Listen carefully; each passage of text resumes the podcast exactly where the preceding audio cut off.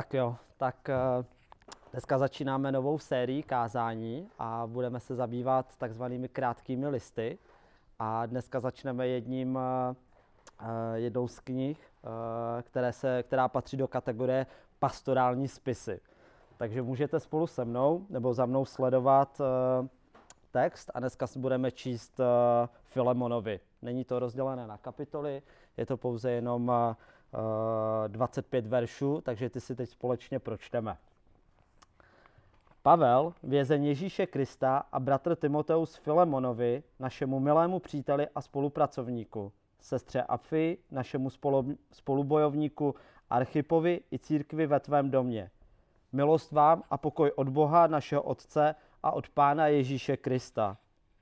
Kdykoliv tě zmiňuji ve svých modlitbách, děkuji svému Bohu, neboť se doslýchám o tvé víře v Pána Ježíše a lásce ke všem svatým. Modlím se, aby se sdílení tvé víry naplno projevilo díky poznání všeho dobrého, co máme v Kristu.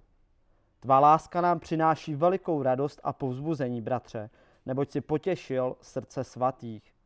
Proto ačkoliv bych ti mohl v Kristu směle přikázat, co se patří, pro lásku raději prosím. Já, Pavel, už stařec a teď také vězeň Krista Ježíše.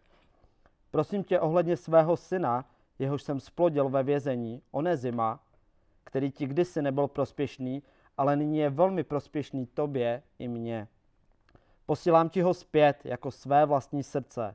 Chtěl jsem si ho nechat u sebe, aby mi v mém vězení pro evangelium sloužil místo tebe, ale nechtěl jsem nic udělat bez tvého vědomí, aby tvůj dobrý skutek nebyl vynucený, ale dobrovolný. Snad proto ti, nabyl, ti byl na čas vzdálen, abys ho přijal navždy.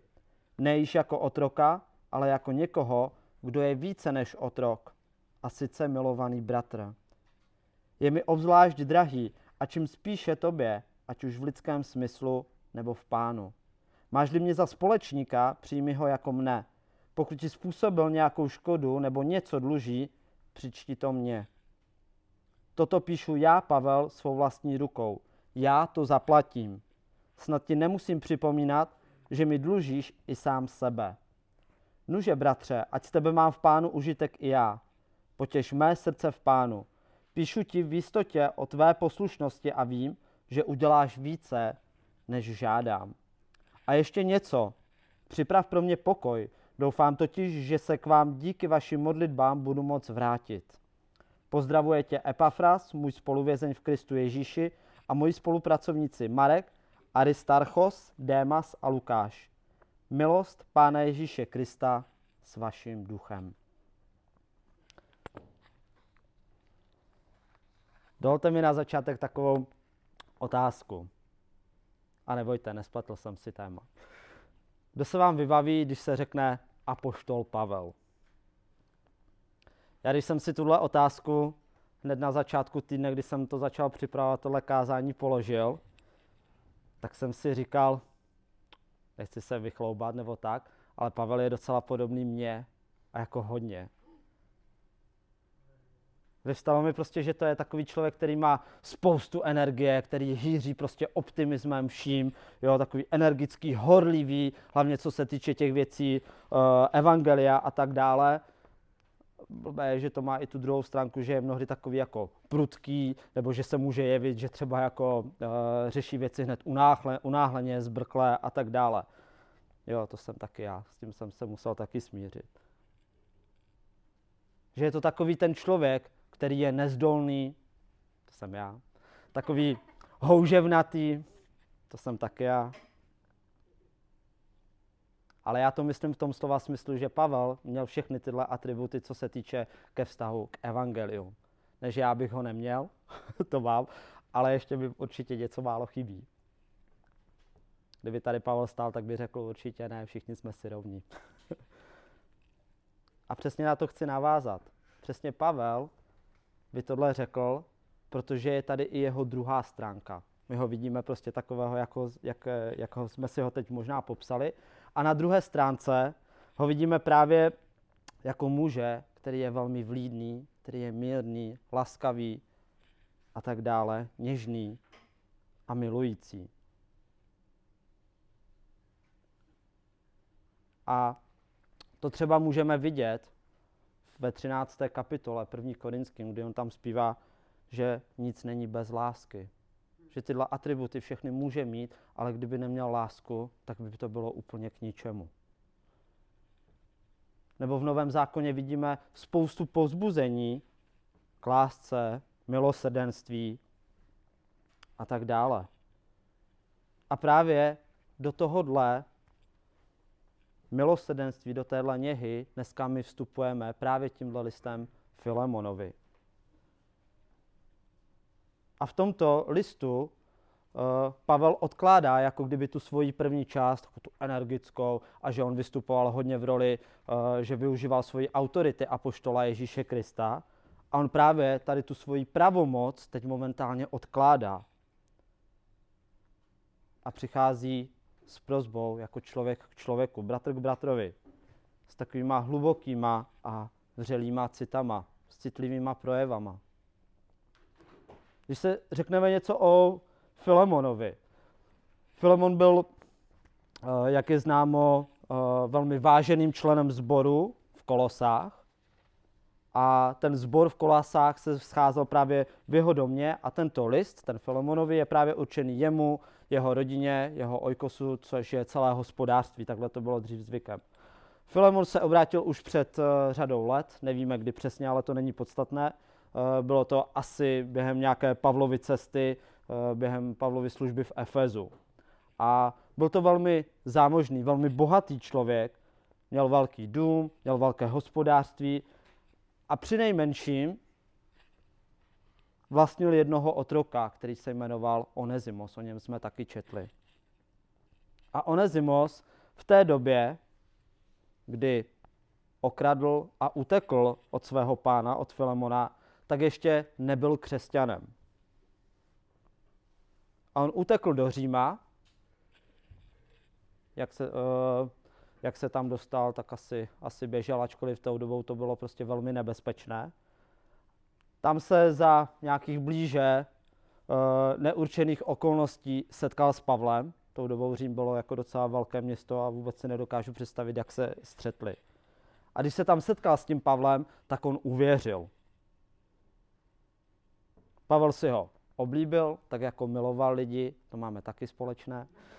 A chtěl si ho nechat v tom Římě, protože eh, když Pavel byl v žaláři, když byl ve vězení, tak to bylo velmi náročné. To nebylo vězení tak, jak si ho představujeme dneska, ale tam ve vězení se člověk musel starat sám o sebe. Neměl, eh, neměl se tam kdo o něj starat, nedávali mu nějaké extra porce jídla a tak dále. A on si ho tam chtěl nechat, protože mu byl velmi, velmi nápomocný. Ale musíme se tady zmínit uh, o jednom pojmu, takzvané římské právo.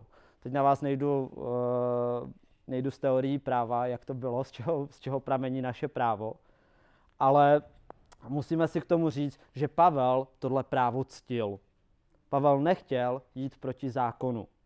Všeobecně křesťanství tou dobou uh, nebylo bráno tak, že prostě uh, nějaké věci zruší, ale naopak ctili to. Stejně tak, jako ctili, uh, že, je nějaký, uh, že je nějaký sluha, otrok a pán. A Pavel moc dobře věděl, že Onezimos to právo porušil a že celá záležitost se musela vyřešit. A tak Pavel posílá Onezima zpátky do Kolos k Filemonovi. A jak už jsem říkal, tou dobou to bylo velmi nebezpečné, aby otrok šel sám, protože všude čihali takzvaní lovci, lovci otroku, kteří ho mohli odvést, mohli, mohli s ním udělat prakticky cokoliv, protože to byl majetek, který se lze v té době koupit. A proto ho Pavel poslal spolu s Tychikem. Tychik, který měl doručit list koloským, tak jak ho dnes máme v Bibli. Pavel neposlal Onezi, uh, Filemonovi jenom Onezima, ale právě i tenhle krásný, nádherný přátelský dopis, v němž ho nabádal, ne, mani, ne manipulativně, ani ne autoritativně právě ze své pozice apoštola, ale jako co by bratr bratra v Kristu Ježíši, aby Onezimovi odpustil a přijal ho zpět, ne jako toho zloděje, ne jako svého otroka, který nebyl křesťan, ale právě jako svého nového bratra, který uvěřil v Krista. A napříč celým tím textem můžeme vidět, um, jak Pavel, jak Pavel nemanipulativně, ono to tak může na první pohled vypadat, nebo skrze citové vydírání, ale právě duchovně, jak Pavel duchovně motivuje Filemona skrze pokoru, skrze stotožnění se, skrze uznání, skrze výzvu, skrze oddanost, skrze očekávání a skrze odpovědnost. Aby jsme se dostali k jádru toho, eh, toho listu. Na první pohled ten text není nijak eh, náročný, není, není tam jako úplně co k bádání a tak dále, na čem se mimo jiné shodují i uh, historici a všichni tady ty kapacity, ale o to úplně teď nejde. V tomhle listu se projednává bratrská láska a konkrétně láska v praxi. To je ten důvod, proč tenhle list tak miluju. Když jsem si to připravoval, tak mi mnohé připomínalo to, proč je tady pochodeň. Pavel tady v tom dopise nešetří pojmy jako můj milovaný, můj drahý, uh, hodně používá slovo láska a dobrota. Můžeme to nazvat jakýmsi sociálním listem. Pavel v uvozovkách orodujícího za Onezima.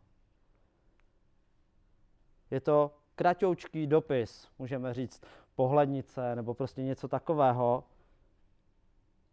A přitom tam jde o jedno z nejhlubších biblických pojednání o tom, jak jako křesťané máme mezi sebou jednat. Jak jako máme přistupovat bratr k bratrovi. Sestry chápou.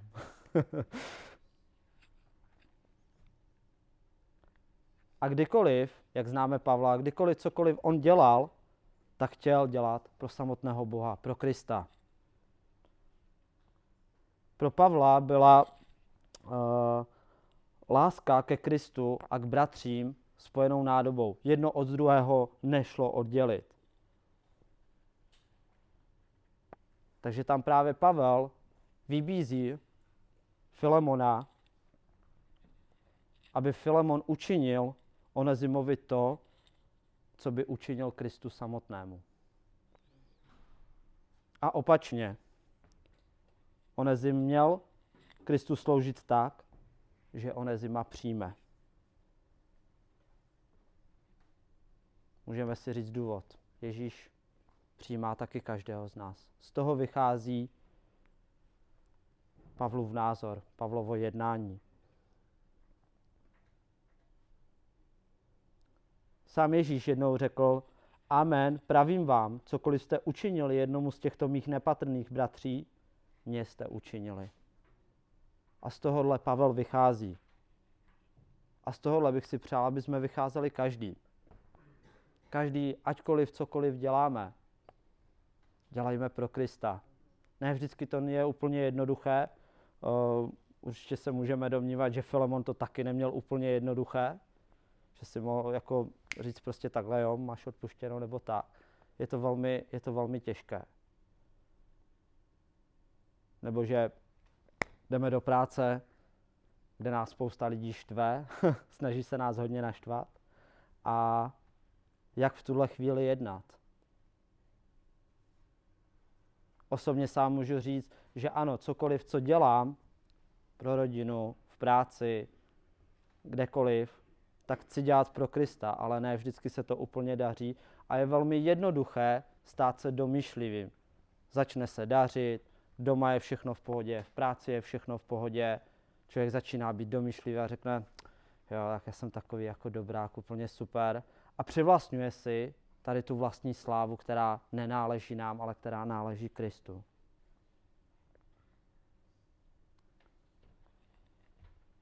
A tak Pavel neříká Filemonovi hned, hele, tak víš co, máš tady toho Onezima, tak buď na něj hodný, jo, nedělej mu tohle a tamto, jo, trošku jako zapomeň na to. Pořád mluvil člověk s člověkem a je to velmi těžké. Ale Pavel trošku se možná zdá na první pohled manipulativně, trošku jakože předbíhá, tak uh, říká Onezimovi, uh, pardon, Filemonovi, začne, položí mu výzvu. Přemýšlej, co dobrého bys v této situaci mohl udělat pro Krista. Strhává pozornost na Krista, protože všichni patříme Bohu, všichni patříme Kristu. A on právě, Filemon chce, uh, Pavel chce, aby Filemon tohle viděl. A tak to Pavel krásně spojil. Prokaž dobro samotnému Ježíši a to tak, že učiníš dobro Onezimovi. A tak by to mělo platit pro nás, pro všechny, pro všechny křesťany. Chceme-li bližnímu prokázat dobro, tak ho prokazujeme i Bohu. Teď nechci zabíhat uh, do toho, kdo je náš bližní.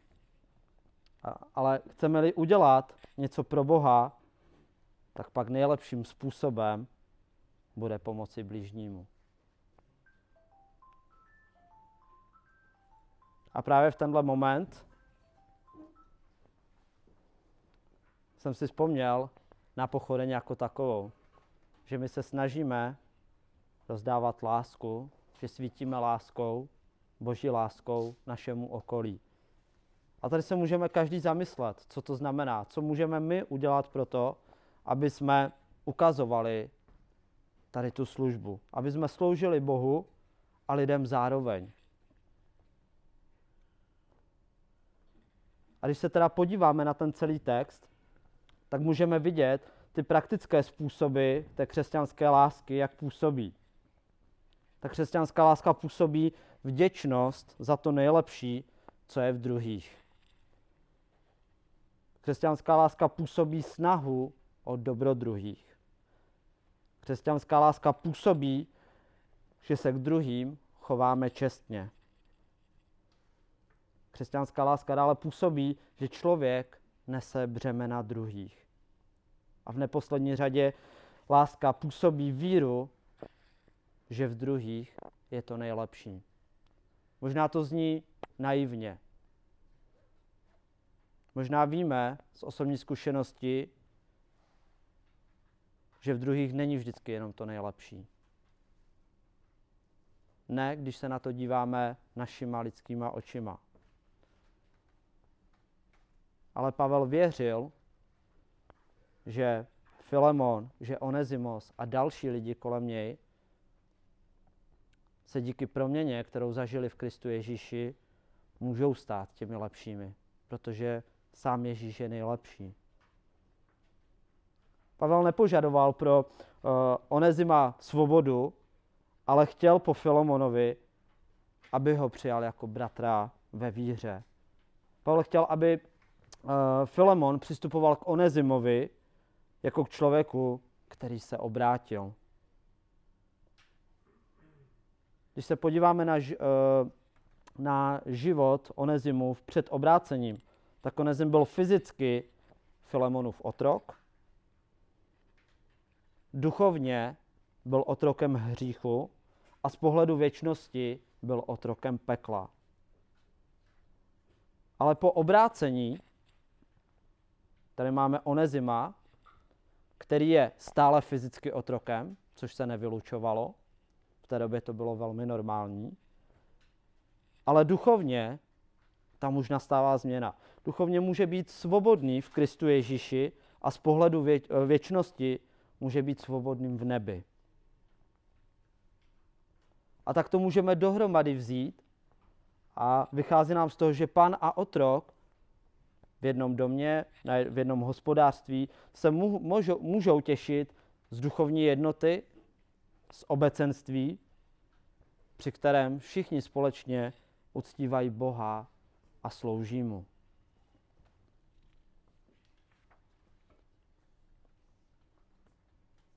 jak už jsem zmínil, tak Filemon mohl být úplně v pohodě na Onezima.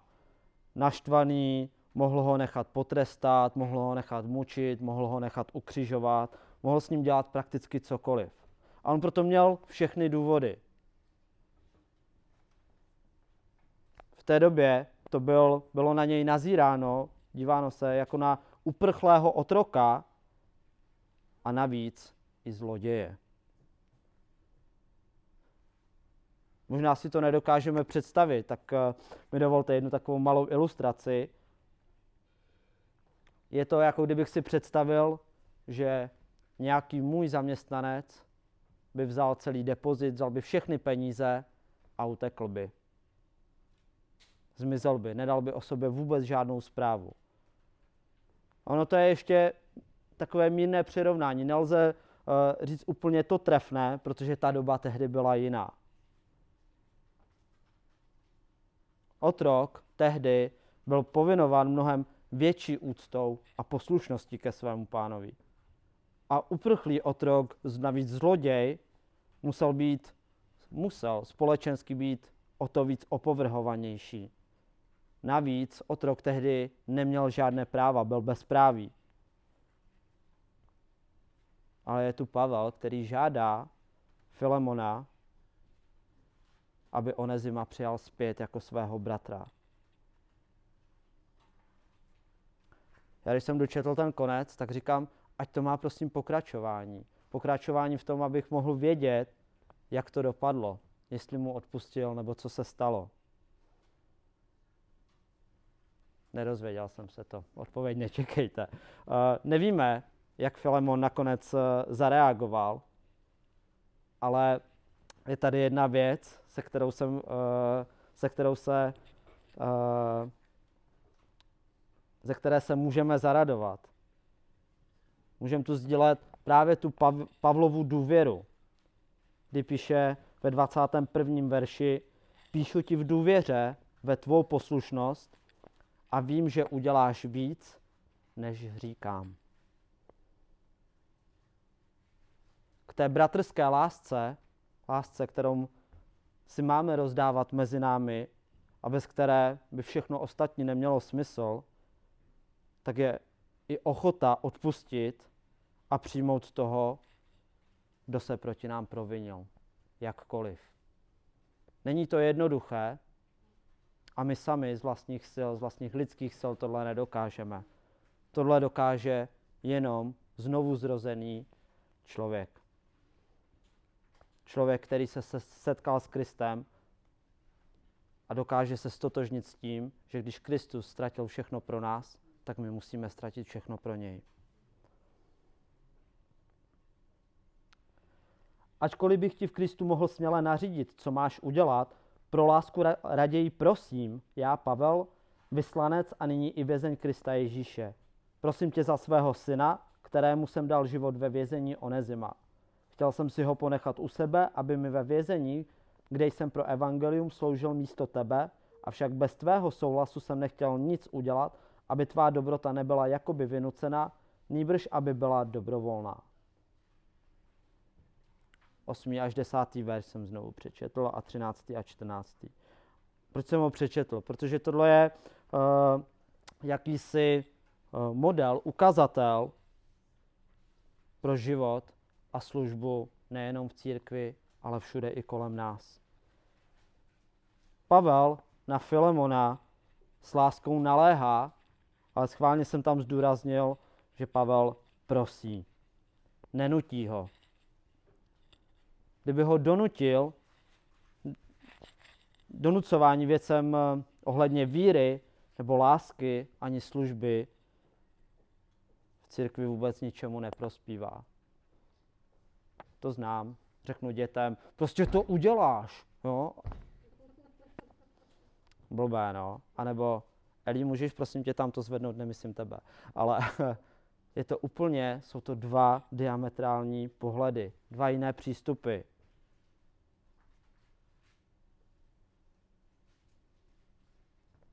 Nebo teď mi kolegyně říkala, naučili jsme, uh, naučili jsme malou holčičku říkat prosím. Ta holčička to zase trošku blbě pochopila a řekni, zvedni to prosím. Tak takhle jako taky úplně ne. Jo? Ale vidíme právě tu druhou stránku toho Pavla, kdy on něžně a jemně říká ty své prozby. ano, samozřejmě víme, že Pavel někdy využíval, uh, uh, užíval, ne využíval, své, své apoštolské autority a velmi jasně se vůči nějakým věcem uh, ohražoval a řekl takhle a takhle. Například, uh, například když někdo šířil bludnou zvěst, nebo byl heretik a tak dále, tak k tomu měl nekompromisní pohled a využíval tu svoji autoritu apoštolskou. Ale Pavel tady v tomhle dopise volí úplně jiné zbraně.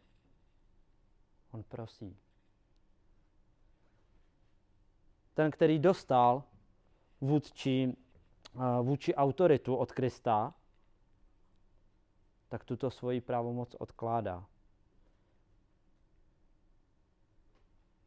Můžeme říct, že by odkládal plnou palní, že by odkládal svoje těžké zbraně a stojí jenom s prázdnýma rukama před Filemonem, kterého prosí za Onezima. Klidně mohl taky přijít a říct Filemonovi, nařizuji ti tohle, bude to takhle a takhle a takhle, protože tak to je a přesto, cest, a přesto vlak nejede. Ale on se tohle privilegia zříká.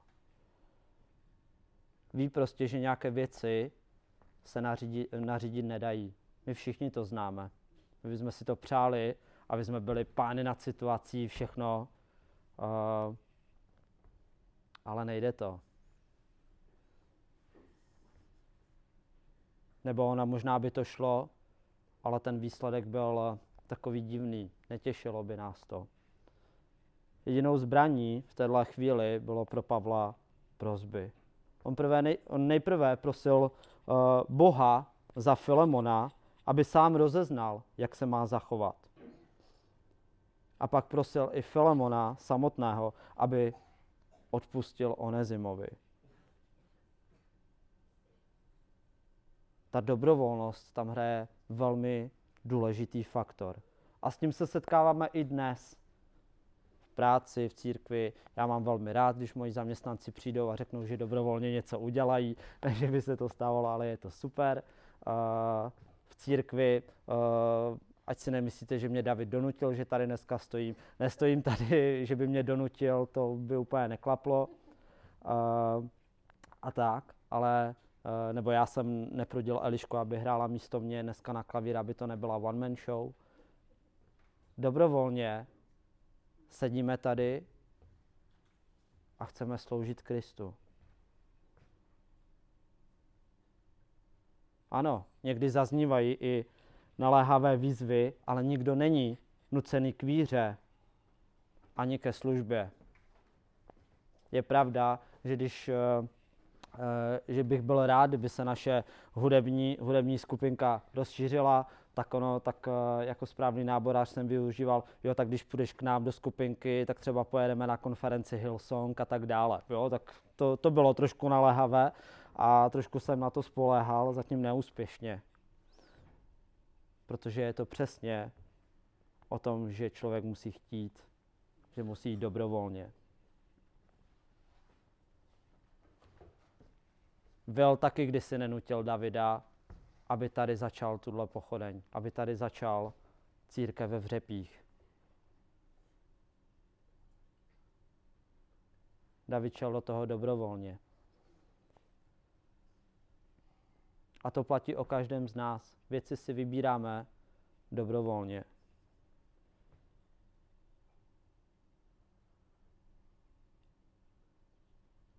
Když si to zhrneme, tak obecně v životě v rodinách, v, kře- v křesťanské službě, v práci jak kdy, tak platí, že pokora a laskavost zmůže více než nadřazenost a jakékoliv rozkazy. Na závěr uh, bych rád řekl výzvu, kterou nemůže být nic jiného než uh, Pavlovo slovo. Prosím za tebe, každý si tam můžeme dosadit svoje jméno, aby se tvá účast na společné víře projevila tím, že rozpoznáš, co dobrého můžeme učinit pro Krista. Já si přeju, aby se tohle stalo pro každého z nás i takovou soukromou modlitbou, aby jsme věděli, kde nás Bůh chce používat, kam nás volá a abychom věděli, kde můžeme projevovat účast na společné víře. Především ale můžeme sloužit jeden druhému jako sourozenci v Kristu. Amen.